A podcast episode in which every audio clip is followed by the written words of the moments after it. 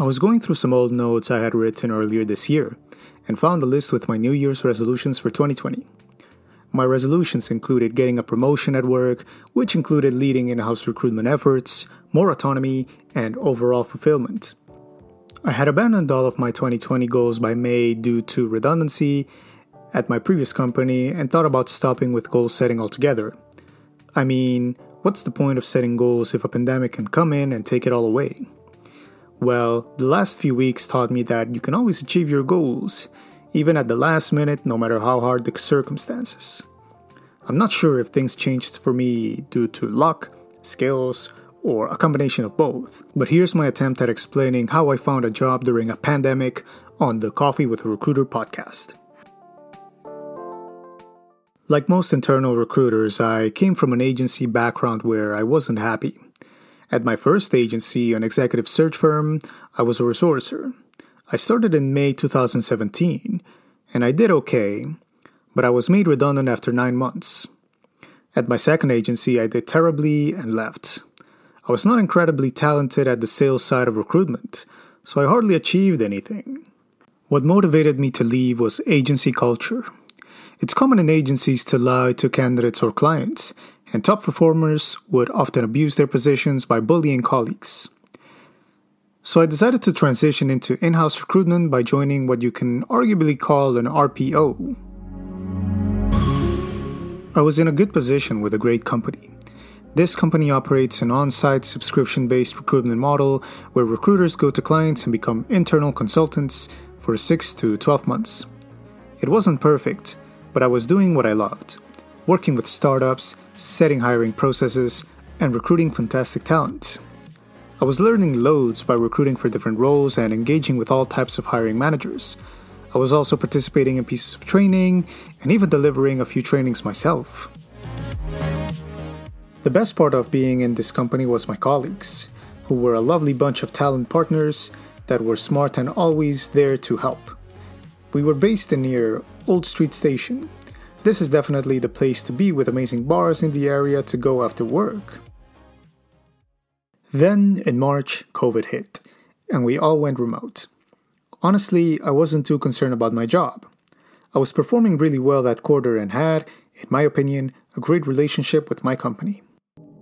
In mid May, I went on furlough. Okay, maybe I can panic a little bit, but nothing serious. I mean, this pandemic thing is just some random flu and will go away with time. Shortly after that, my company at the time announced that a redundancy process would be taking place. And of course, again, I thought I was going to be the exception. That's not going to happen to me, right? Well, in mid July, I was told I would be made redundant.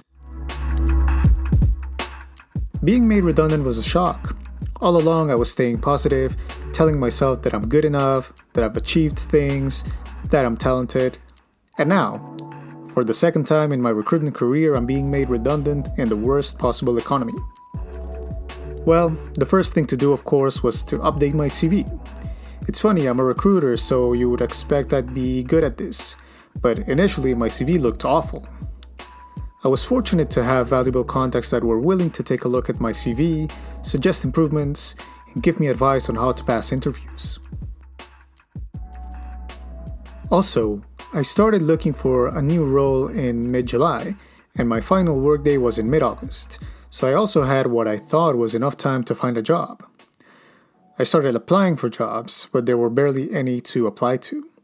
The roles that were out there had at least 200 and sometimes even 800 applications. Yes, I'm talking about that TikTok talent acquisition manager role. Overall, I managed to send at least one application a day, which led to perhaps one or two interviews a week. I went through loads of rejections, with most interviewers not providing feedback. I would later notice the companies would hire recruiters with three times my year's experience rumors started circulating that recruiters were willing to take 10 or even 20k pay cuts to get hired, which removed any dreams I had of getting a raise in the middle of a pandemic. I started to realize something that made it difficult for me to fit in with a company. My startup experience made me attractive to startups. but I would then get rejected due to a lack of seniority. On the other hand, my year's experience, or juniority, was appealing to scale ups or enterprise level companies. Still, since I didn't have a background in volume hiring, I would then get rejected by these companies. And then one day I got a message from a LinkedIn contact which quite surprised me. It was from an engineering manager, and he was asking me if I was interested in speaking with him about a recruitment role. The role was for a young startup that makes mortgage lending easier for first time buyers. I had a first stage discussion with the hiring manager, which went quite well. A few days later, the company messaged me saying that they had a candidate accept an offer they made. So I guess that was it. I thanked them for everything and was ready to move on with my life. Later that day, they came back saying that their initial candidate retracted their offer accept and that they were keen on continuing the interview process with me. After a few rounds, they made me an offer which I accepted. That process was with a company called Generation Home. So now I'm recruiting again, and it's been a crazy 20 25 days so far. Before I was working internally through an RPO, but now I'm entirely internal, which means a closer relationship with the company and hiring managers in my team. Everyone in the company is committed to the company mission and have particular backgrounds in mind when looking for profiles. So I also need to develop a more robust cultural alignment with my stakeholders. I have been working on tech recruitment hiring developers. So far, I've mainly used Hired as a tool. The challenge with this tool is that everyone there is actively looking and in other interview processes, so I'll need to balance my pipeline with passive candidates. I've been bringing in about 10 CVs a week, and those are tech CVs, and booking around 8 to 10 interviews. So, in terms of volume, I'm not doing too bad. We have a tough hiring bar, and a lot of developers fail our coding challenge, but I'm optimistic we'll find the right people. I've been writing job descriptions and slowly updating our recruitment process. Over the next few weeks, I'll be working on non technical roles, which include an executive assistant, a mortgage advisor, and a customer champion. We'll also be revamping our onboarding process. These are areas that I don't have much experience in, but I'm keen to pick up these tasks and learn how to do them correctly. Also, and I'm sure every internal recruiter listening to this will appreciate what I'm about to say, but we just got an ATS.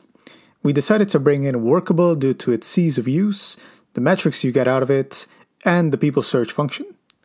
This will help us smoothen out our hiring processes, learn from our mistakes, and improve our quality of hires. We're also exploring the use of referrals. I don't think we'll create a referral program, though, at least not yet. The team feels that employees should refer people not because there is a reward to be gained, but because we're a good company to work for. I would have hoped for a non monetary reward to create excitement for referrals, but that's not an option. I don't think it will be necessary, though. My colleagues have been more than happy to provide me with names of talented individuals that could be a great fit for us. I was going somewhere with this. Oh, yeah, promotions and New Year's resolutions. The role I found during the pandemic fits perfectly well with my career ambitions earlier this year. I just thought it's funny that it took a global pandemic to get me where I am. I would like to thank Petru, Andre, Peter, Sophia, Eric, and Will for this amazing opportunity. Also, Generation Home reached out to me because I was referred by someone close to my previous company. Whoever you are, I just want to say thank you. One of my goals for this year was to start a podcast. Apologies for not putting out an episode last week. I need to adjust to my new schedule, but the podcast will definitely continue. If you're worried about what you want to achieve for 2021, then remember that sometimes challenges can also turn into opportunities to succeed. Just keep working hard and you'll get there. Thanks again and stay safe.